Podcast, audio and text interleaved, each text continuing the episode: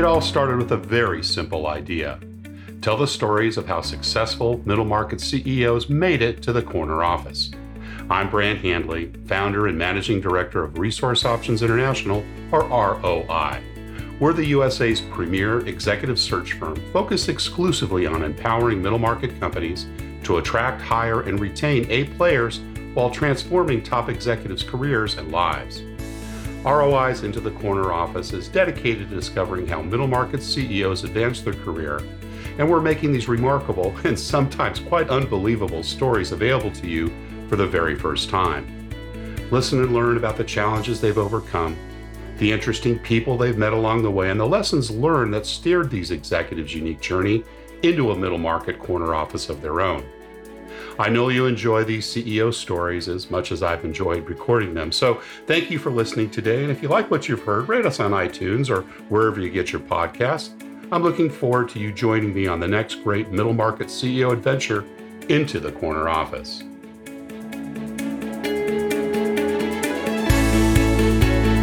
My guest today is Mike Capone, CEO of Qlik. Mike leads Qlik's mission to create a data literate world, one where people, businesses, organizations, and governments tackle their most complex challenges with data.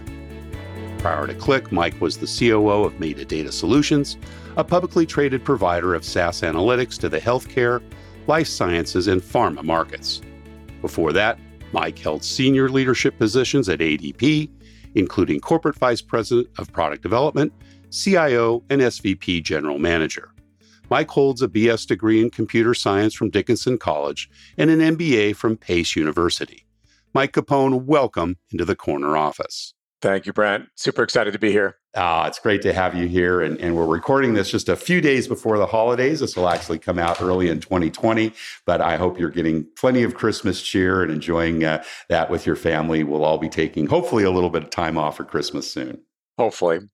Well, let's start with the family questions. And we always like to talk a little bit about the early years uh, to get started. Mike, tell me a little bit about where you grew up and what your early family life was like. Sure, Brent. So I'm a New York City boy, born and raised. I was awesome. actually born in in the Bronx. It's sort of yeah, my, okay. my signature thing. You know, the last name like Capone. Uh, you can imagine New York City. you don't get asked uh, that question at all, right? never, never. I literally was in Singapore last week, and they asked me if I was related to Al Capone. So oh my gosh, I love apparently it. it's it's world renowned. Uh, but yeah, always yeah. always in and around New York City. I lived in, in Europe for a while, which is where I met well, he was wife. Chicago, wasn't he? Or was he, he New was. York? I think he was. So you could just say no. That's the Chicago Capone. No, the, no, no. We're the Bronx Capones. He's. Uh, he's so we can get into this. He's my he's he's my grandfather's cousin. The the short story is that the the honest, you know, wholesome Capone stayed in New York City, and then the ones that were little shady on the gangster moved, side moved to Chicago. Chicago. Yeah, I love and, it. Uh, That's a great story. Yeah, so we stayed straight here on the uh, on my side of the family. That's great. Um, That's yeah, but great. grew up uh, around New York City. Uh, you know, in in New York, the Bronx, and then ultimately in the in the suburbs of a, a, a town just outside of New York City.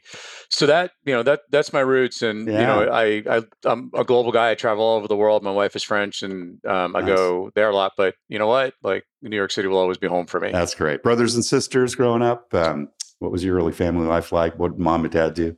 Yeah, two two younger sisters, uh, okay. both uh, both very successful, family oriented uh, folks, and we're still all very very close. I'll see them both nice. at Christmas.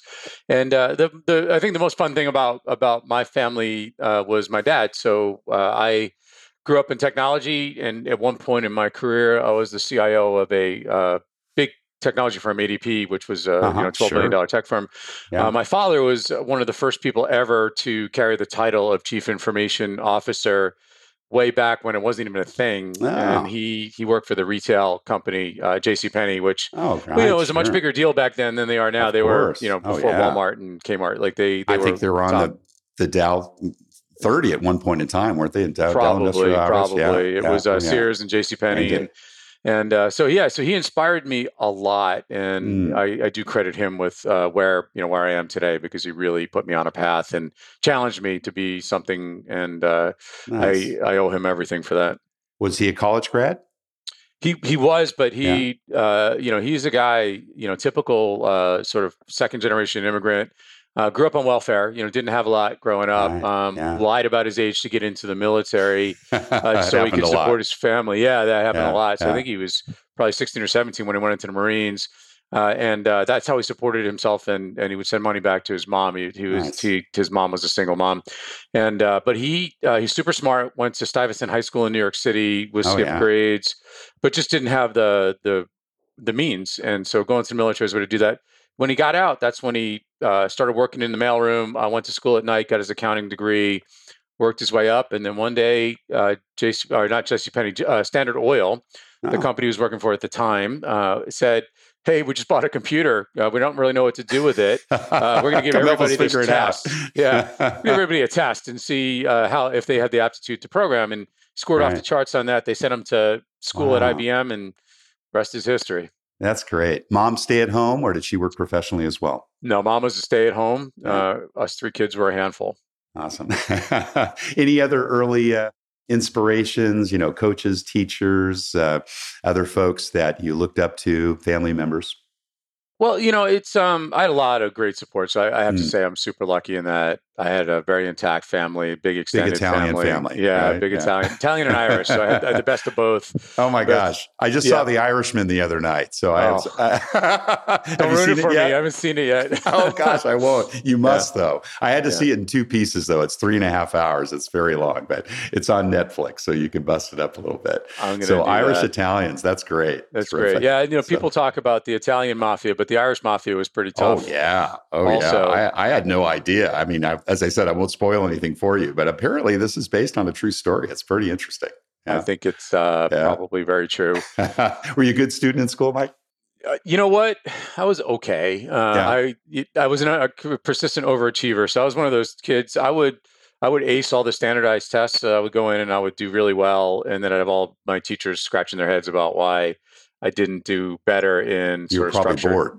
Huh? I was a little bit bored. You weren't challenged, and, yeah. and I like sports, and uh, I just um, didn't didn't apply myself the way I should, uh, and until and then sort of when I got out of my last, it's always the same thing. Like last year of high school, I did really well, and then got into college, and I then I did uh, it's sort of slow start, did well in college, uh, but you know I'm probably one of those people who's a little bit uh, more street smart. Uh, in applying things and intellectually, I can. I'm really good at figuring out standardized tests, but um, never was the. I was never the teacher's pet. Let's put it that way. Yeah, oh, I got it. And what about um, you know kind of entrepreneurial things? Uh, or let's go back to sports. You mentioned sports. What sports did you play? So I started out uh, playing, you know, the ultimate Pop Warner football, which oh, was okay, yeah, uh, many many years of that. I was a skinny little kid, so uh, I used to get knocked around the field a lot. Uh, but it was great character building for me. I had a lot of fun doing it. Did that for many, many years. Did you play um, receiver um, or tight end or what was no? Your... I was a lineman, which was crazy. Lineman. Oh my I was getting, I was getting, you know, I was a, I was a center, right? So I was snapping yeah, the ball, yeah. and they liked me because I was good at it. I don't know how many skills you need to do it. I think what I was good at was like being the guy across from always the biggest guy on the other side of the field, which was the nose tackle That's for the what other they team. put on the center, right? Yeah, so I was I was basically the punching bag, but you know I somehow managed to sacrifice myself. I did end up with a concussion at one point, so oh it was. Gosh. But that back then, you know, that those are in the days when, oh, sure. um, yeah. yeah. it was just you know you practiced at 110 degrees in the heat, That's and right. the coaches would grab you by the helmet and shake you. So um, that was character building in a way. Uh, imagine. Uh, now, any favorite coach that you had, or anyone that you know shared some specific inspirations with you during those years that you recall? Well, you know what was great. So my my father was this like amazing businessman, and he, he had a big job. He traveled a lot, but he always found time to coach. Uh, my football games, my mm. basketball games, uh, nice. uh, and uh, so he, and somehow he'd always get home. Like he traveled a lot, but when I had a big game, or he'd, he'd always be there, and that that inspired me as a father, right? Because now I have yeah. a 12 year old and I kind of yeah. think about things the same way. Um, I had another coach. Role model. Yeah, I had another coach who was a New York City detective uh, who was, um, you know, he's the guy who would grab my helmet and shake me around. But uh, he, he, he toughened me up uh, to the point, uh, you know, where it was kind of like, you know, yeah, life is hard, and you know, get back sure. out on the field and dust yeah. yourself off and and play the game, uh, which is uh, it's a good skill to have. I think right next, you know, uh, there is something to be said for kind of the next generation being a little bit softer because they didn't have to go through those exercises. That's true. That's true. What kind of, uh, or were you involved with any entrepreneurial things growing up? You know, not not really. Uh, sports and girls, I think, were my uh, my, my, main. well, you had to have some activity. pocket money to to to, to support those things. Though, I right? did every I did every job known right. to man. I mean, I guess if yeah. you, if working at Dunkin' Donuts is entrepreneurial, then um, I was I was a giant entrepreneur. But was that high school? Uh, that was uh, yeah, that was high school. Yeah. Um, you know, yeah. the, the most the most fun job I had uh, in high school, I did a bunch of stuff working in retail stores. But uh, one uh, one summer, I worked. Uh, uh, my girlfriend at the time, uh, her her dad was connected to the construction industry, and they right. got me a job working as um, what they called a wire lather. But it was essentially oh. somebody who lays down steel on skyscrapers while they're building them before they oh pour concrete. And wow. so I got to work on the World Financial Center, which is that big uh, set of buildings across from what used to be the World Trade Center. Now is oh, the Freedom yeah. Tower. American yeah. Express is there. So I, whenever I drive by that, I'm like, you know, I tell my daughter, yeah, I was a part I, of that. I built that. Yeah, that's like, great. Were you up on the girders and going up high? Or, oh my gosh! I was. Wow. Uh, yeah, it was funny because my first few weeks I was pretty terrified. I don't love heights, and then you just yeah. kind of get used to it. Uh, but that was that was pretty good, and uh, it was crazy money for for me at the time oh, because oh, it was it was union, and yeah, uh, yeah, you know, I was like, hey, maybe I don't need to go to college anymore. Which you know, my father put a quick stop to that. so there was an inspiration there. How'd you go about picking your path? You know, what college you go to, and how'd you decide on a major? You know, I that was I would say the inspiration slash persistence of my father. Uh-huh. I did not want to be a computer science major. I, I, say that, and I know that's blasphemy to a lot of people who count on me to run a tech company a now. company, yeah. right, right. But um, I loved I loved the arts. Like I loved history, uh, political science, and I so I wanted to go to school and be a history major.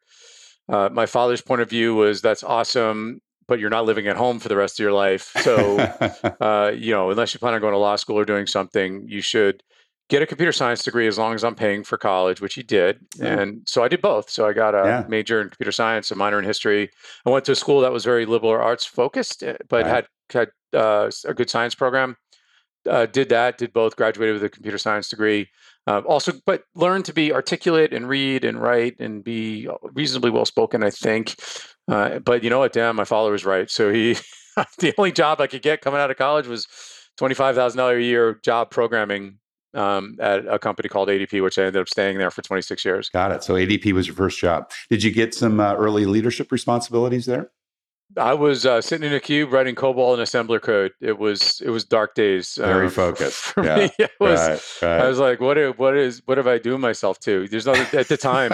you know, program programming and coding is much different today than it is. You oh, know, with Agile. I, I remember doing Fortran cards when I was in college. Uh, so that's how oh. old I am. But oh, what a yeah. yeah. Yeah, you, so were maybe one step a, removed from that.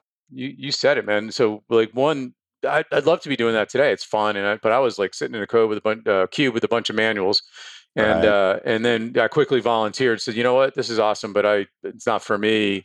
And that led me to get into uh, more like package software implementations, you know, right. so like the SAPs and the the Oracles and things like that.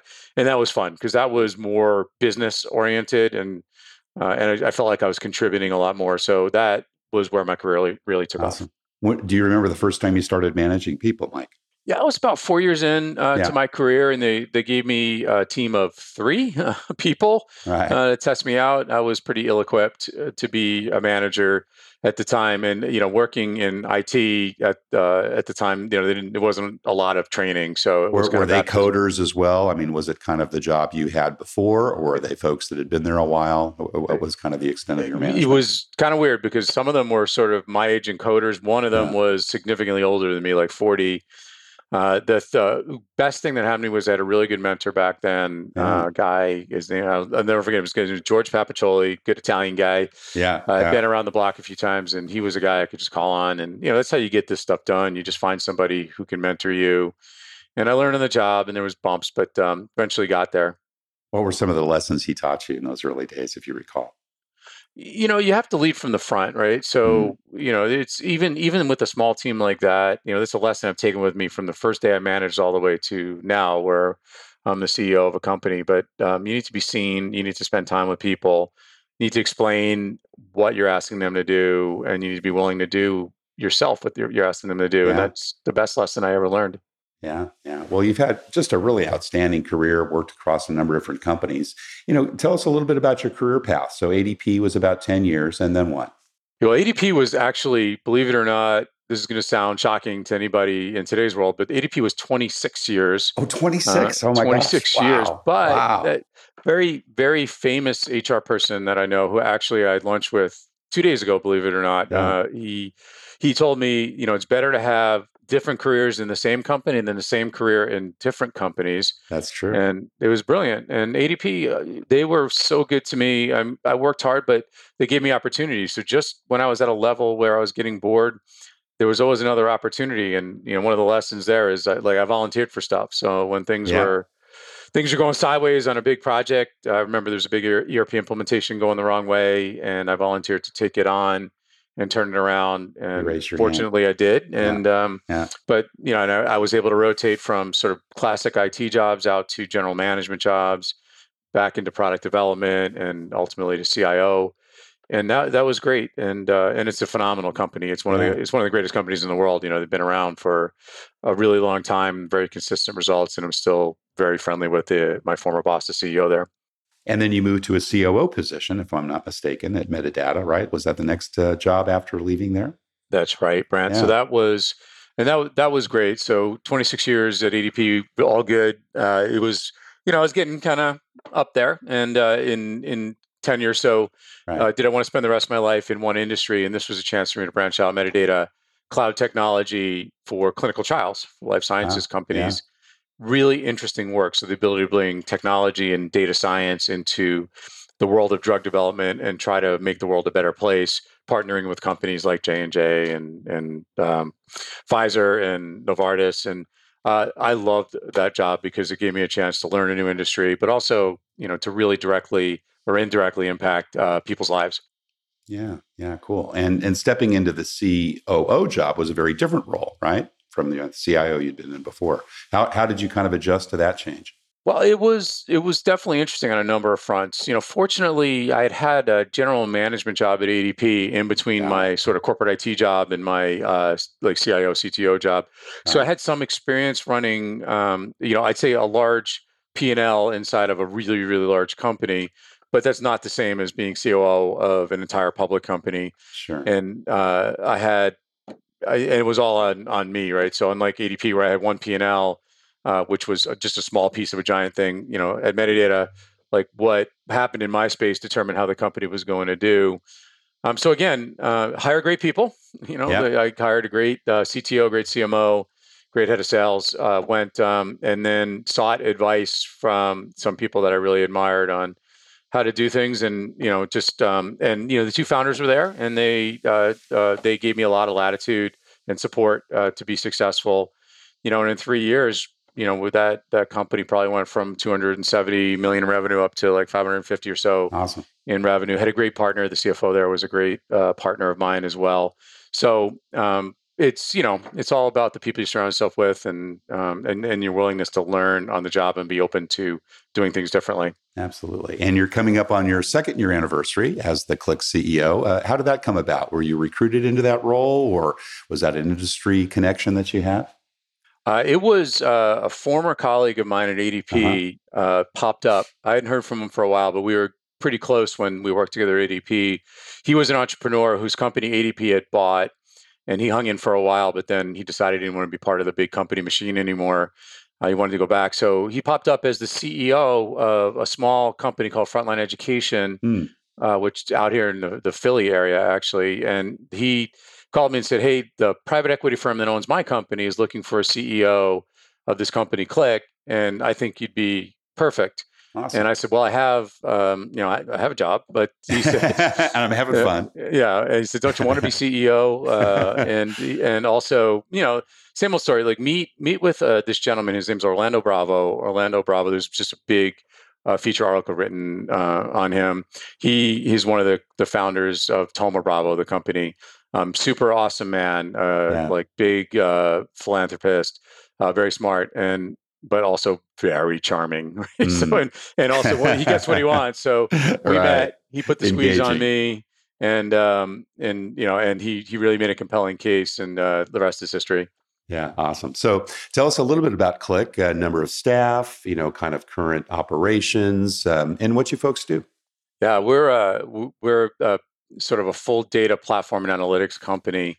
Uh-huh. So Qlik, uh, Qlik's an awesome company. It was founded in Sweden about 20 years ago. It's got this really unique perspective on the world, very socially responsible, uh, but interesting people. The city Lund in Sweden, where it was founded, uh, just you know, big big university education system. Some really smart right. people came up with um, just technology uh, that did two things. One is it, it, it they had some uh, interesting algorithms and technology that brought that brings disparate data sources together and make sense of it. Um, very unique in the in the mall. There's lots of like data companies that do kind of SQL queries and things like that, but sure. this technology is very different. And then they were one of the first ones into the visual analytics. So oh. taking data and making beautiful um, visualizations out right, of it. Right. And uh, a company well, so people really can well. understand it better, huh? Understand it better yeah, and inform yeah. decision making. Right and uh, really, really good run. Um, went public um, early in the 2000, the two, uh, 2010s, and uh, and did um, did really well. Um, but um, you know, then the world got um, interesting. You know, there's big companies out there like Microsoft who are competing in Tableau, and uh, so you know, when they brought me in, it was really to kind of open the aperture and figure out like what else what else can we do with this company, and that's where um, we made a decision to broaden it from just a data and analytics company to full data platform. So we've done some really interesting acquisitions that sort of enable you to to very quickly and easily get data out of any operational source into a platform, and it's right. really doing great in the market today. Our customers awesome. really like awesome. it. How many employees today? And and uh, you're still public, correct? So you can talk to me about your sales. No, we're not actually. Oh, you so went. We, you went back private. We, we, we went private. yeah, yeah. So um, yeah, so I, I can't disclose financials. I can give you okay. employees and stuff like that. So yeah, yeah. Um, we uh, have 2,400 employees now. Wow. Uh, the, the the last sort of couple hundred coming from this acquisition we did in May of uh, a company called Attunity, which was really wonderful company based in uh, Israel that had a, some of the newer technology we picked up. Nice. Uh, but um, and we're all over the world, so we're in 30 countries. Um, the center of gravity is sort of here now. We moved the headquarters to the U.S. So we're in Pennsylvania, outside of Philly, right. uh, but still a really uh, great team of people in Sweden, where we've got a lot of software developers yeah. still, and then uh, yeah. other places around the world, including Singapore and India, where I was last week. And were you involved in taking the company private again, or did that happen before you came on board? That happened uh, just before I came on Got board. It. So Orlando Bravo and Thoma Bravo actually took the company private and then asked me to join to uh, kind of take it to the, the, the sort of the next next phase. Awesome, good. Well, congratulations. Tell us a little bit about how your kind of leadership style has evolved. You know, because you've gone from CIO, COO, CEO. Uh, pretty much different industries, right? You know, uh, maybe some, some of the same customer base, some overlap there. And, um, you know, have you had to change gears a lot or have you found some key principles that have really kind of been to your mainstay success over that period of time? Well, it's interesting, Brent. So, you know, big companies, small companies, different, different sort of challenges, right? So you can imagine big companies, you know, you have to do a lot more working across uh, the, you know, the the organizational structure and you know, there's also it's a little bit more bureaucratic. So, you know, one thing I needed to do, I went from, you know, big established, you know, 50 plus year old company, a lot of uh, a lot of history to, you know, a very sort of spry, not a startup. Medidata was by far far from a startup. It was right. a, you know, very successful, you know, uh, doing grow, fast growing company, but things moved a lot faster. So, uh, you know, I, I really uh, enjoyed the transition and being able to make decisions fast and being able to uh, move and just having a sort of close knit group that was running the company. Um, you know, not necessarily better, but certainly different. Uh, but it also, you know, when you're when you're COO or CEO of a smaller company, you can really be out there. And so, what I love sure. is, you know, I can, you know, I like I did. I just go visit each country, meet with meet with the employees, get really close to it, and that is a lot of fun uh, yeah, for yeah. a CEO. Like I don't I don't get handled. Like I don't have yeah, a group of people telling me what to do, where to go uh, I uh, I get to go wherever I want to go, and uh, usually when I go, I, I, just go and I hang out with the teams, and yeah, and yeah. and it's not scripted at all. You know, Mike, I recently heard it said that it's better to have your answers questioned than your questions answered. and as a CEO, you know, can you remember a time uh, recently, or perhaps it was in a previous job where you've been in a situation where, you know, perhaps a subordinate uh, kind of pulled you out on something with regards to, you know, your statements and and uh, been challenged on stuff, and you know, how do you respond to that when that happens?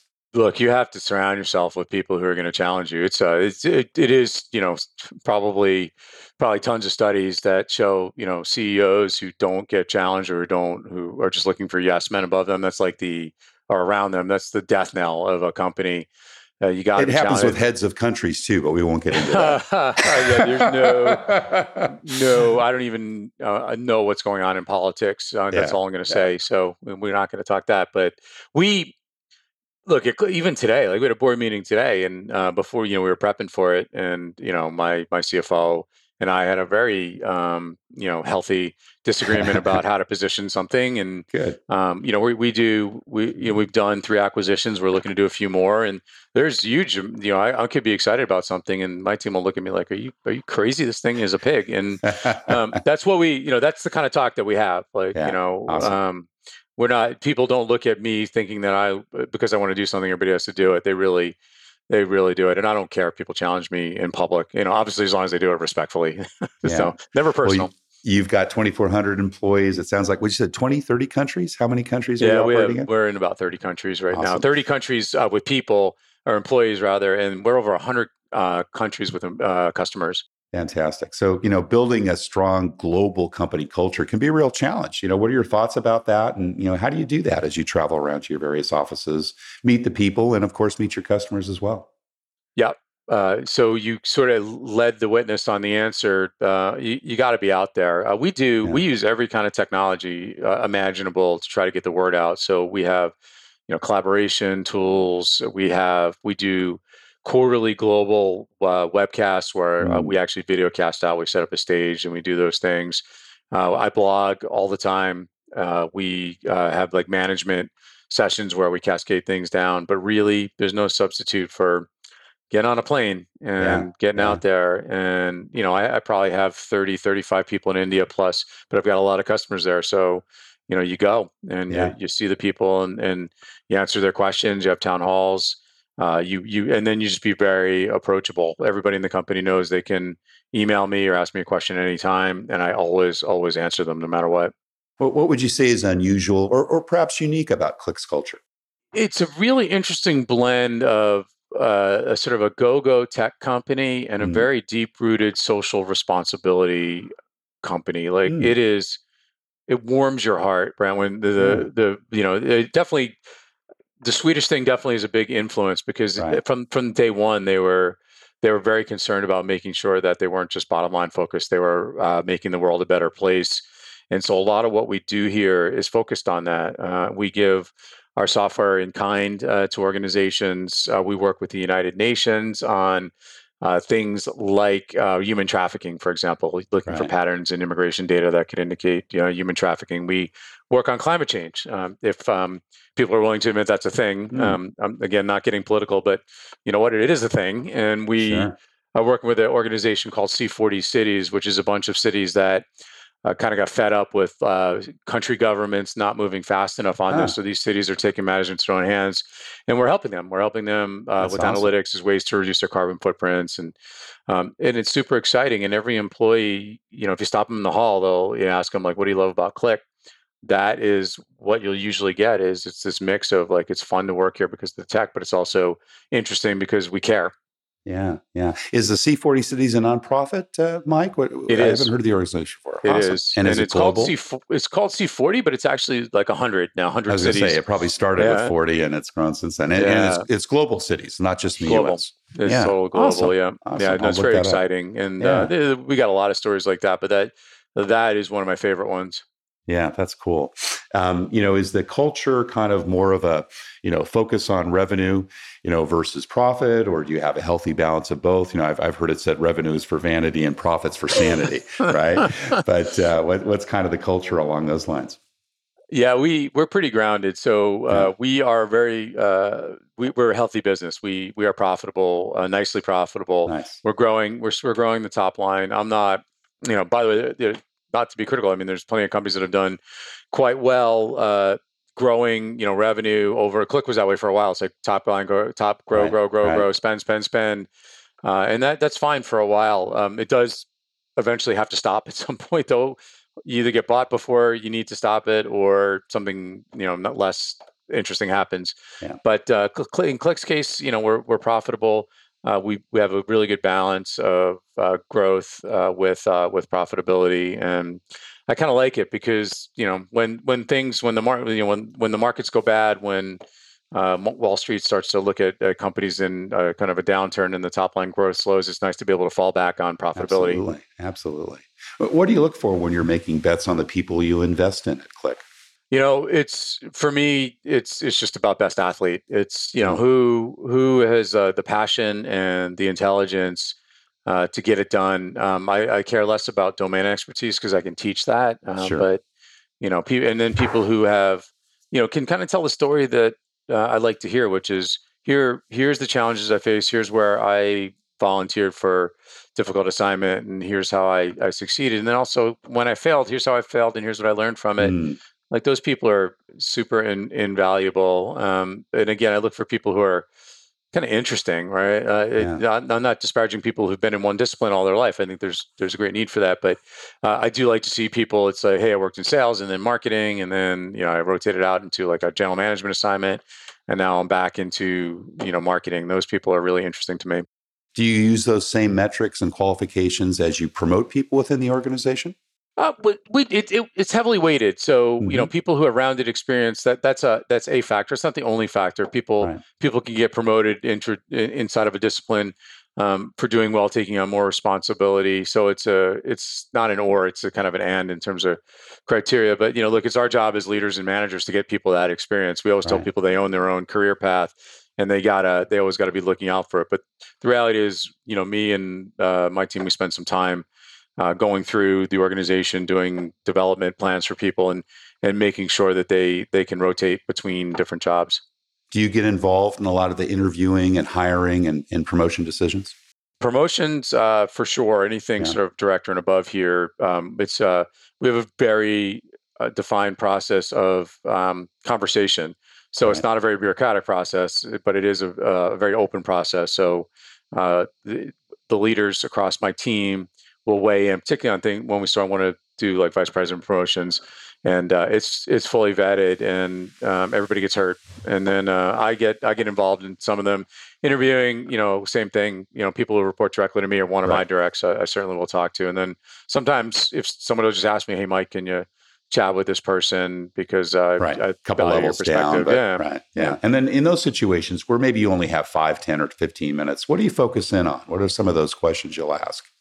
Uh, cultural fit. It's mm-hmm. all yeah. You know, I, am going to assume my team did a really good job of checking to make sure right. they, you know, right. knew how to code. Qualifications or are right. Yeah. Knew what yeah. knew what corporate marketing was. So then, then it becomes okay. Talk to me about how your style, how you work across the organization, and look, we're we're um, you know, we're we don't live on org chart authority here, right? We, mm. you know, your currency is uh, how other people perceive you as being collaborative and helpful to them and how you can help them succeed. So you have to be able to bring that currency to the table because people honestly they don't care where you are in the org chart here. It's really about can right. you collaborate. So I just test for that. Well, Mike, you've been very generous with your time, and we're almost out of it. But we've got one last question we ask all our guests, and you know, what's the career and life advice you'd give to someone that's got their eyes on their own corner office someday? You know, go for go for the hard assignments. Um, don't play it safe. You know, it's uh, raise it's, your hand. It's scary sometimes. Uh, People, yeah. uh, when I took that, I remember that ERP project that was that thing was going south in a big way, and people told me that was it for me. My, you know, your career was over, and uh, I was crazy to take it on. And with a lot of help, I turned it around. And then, you know, the last thing I'll say which is my favorite story of all time, is you know when I was a CIO, yeah. uh, Chief Information Officer, which you know the joke around that job was you know it stands for career is over, not Chief Information Officer. I had not heard uh, that one before. Yeah, that was the the joke oh, us, us CIOs have in in our circles. Um, right, right. You know, and, but is that a uh, CIO conference. They had a bunch of headhunters, you know, Korn Ferry, a couple mm. others, and you know, I asked, raised my hand, asked a question: How does a CIO become CEO? And they all, all of them, without fail, all four of them said you can't. It doesn't happen. No board wants really? a CIO as a CEO. Uh, you know, wow. give it up. And uh, I proved them wrong. Here I am. That was an inspiration. It sounds like. Uh, you know, like I was, well, finish this where I started, which is I'm from the Bronx. Like, you know, right? Not, exactly. Don't tell me no. Me, that's that's okay. Mike Capone, CEO and President of Qlik. Thank you so much for sharing your journey into the corner office. Pleasure, Brent. Thank you. Thank you for listening to Into the Corner Office with Brent Hanley. We hope you enjoyed hearing our guest CEO story as much as we did. If you want to hear more CEOs reveal their journey into the corner office, please subscribe via iTunes and tell your friends and colleagues. For more information about Brent, Resource Options International, and the mighty middle market, visit www.go4roi.com. We look forward to having you join us for our next episode.